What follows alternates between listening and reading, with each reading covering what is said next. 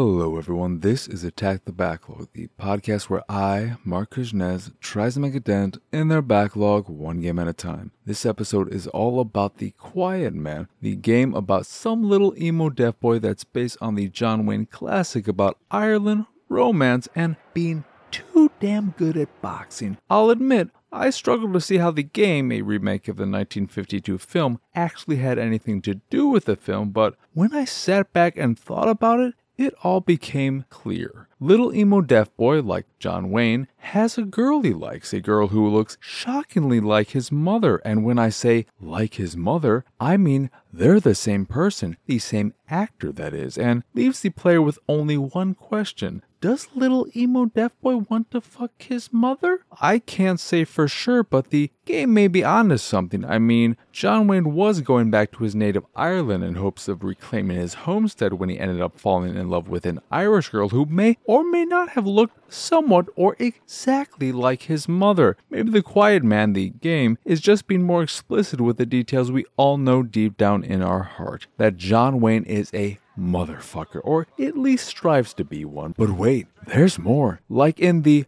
Quiet Man, there's a lot of fighting in The Quiet Man, except the Quiet Man has way more fighting than The Quiet Man. Both quiet men fight across their respective towns, but the quiet man only fights the same person the whole time, whereas the quiet man fights a whole bunch of people across town. That said, while the quiet man may fight a lot of different people, a lot of them look pretty similar, so he could be fighting clones of the same person given the advancements in technology between the quiet man and the quiet man. Nevertheless, both the quiet man and the quiet man involve fighting with one's fist, and if that's not enough to prove the quiet man is a modern retelling of the quiet man, then I don't know what is. How about this? Both the quiet man and the quiet man have romances, as I mentioned earlier with all the motherfucking stuff. Ignoring the potential incestual nature of these quiet men's fantasies,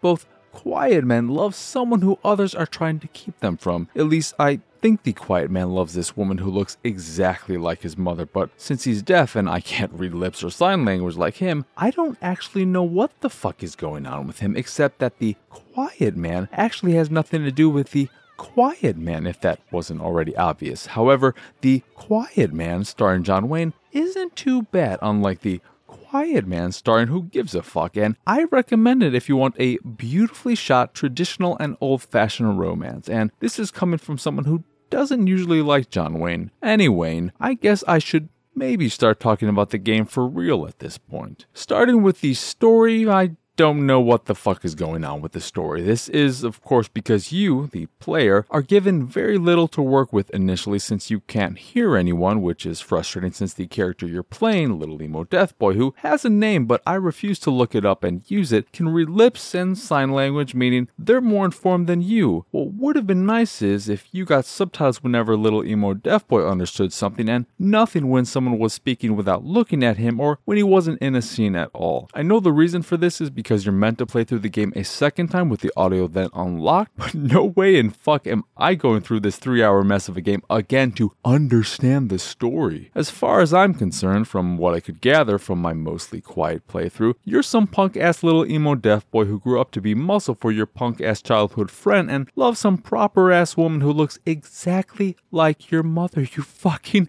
weirdo. You rough up some guys, they get pissed, and then they kidnap your girl who your punk ass childhood friend also likes. This is where some dude in a bird skull mask shows up and continues showing up until the game is over. Everyone is pissed and you end up punching a lot of fools with your fists. There are flashbacks galore showing your mother's death and it first looks like the bird skull fucker is the kid who shot your mother, but then it looks like you were the bird skull fucker, except then your punk ass childhood friend turns out to be the bird skull fucker before you take the mask and become the bird skull fucker for real this time. You may think that's the end, but then the cop who was assigned to your mother's death back in the day Day shows up, puts the mask on, and now he's the bird skull fucker. I now realize it sounds like I'm saying all these people fuck bird skulls, and while that may not be my intention, they might as well fuck bird skulls for all I care. You end up remembering that your punk ass childhood friend was the one who pulled out the gun back in the day, and it's actually your your fault your mother died because being the smart kid you were, when you saw your punk ass childhood friend pointing a gun at another kid, you thought to yourself,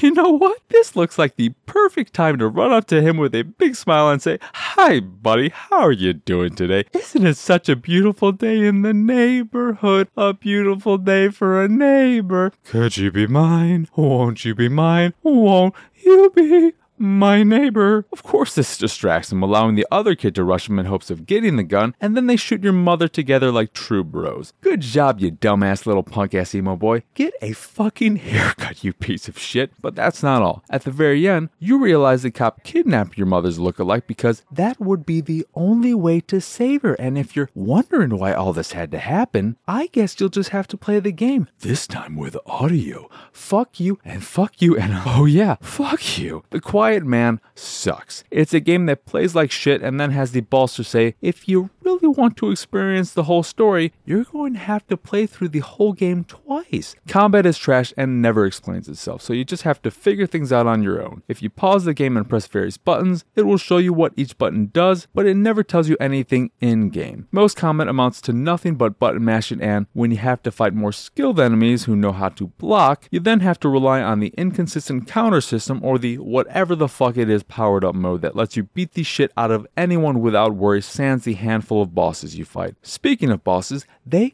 all suck ass and are annoying as shit. Later bosses can be cheesed pretty easily, but your first boss encounter against the other kid who shot your mother was just a massive pain in the ass, and it was never clear what you actually needed to do. Honestly, there's nothing else to say about The Quiet Man. It's a three hour game made up of probably half cutscenes slash FMVs or maybe more, and then shitty, repetitive fighting in between. The FMVs make the episodes included in Quantum Break look like high art. That may be harsh given I couldn't hear any of the actors, but if their physical performances are anything to go by, I'm sure their vocal performances are just as shitty. I went into The Quiet Man thinking, how bad could it really be? And I left saying, oh, oh, oh.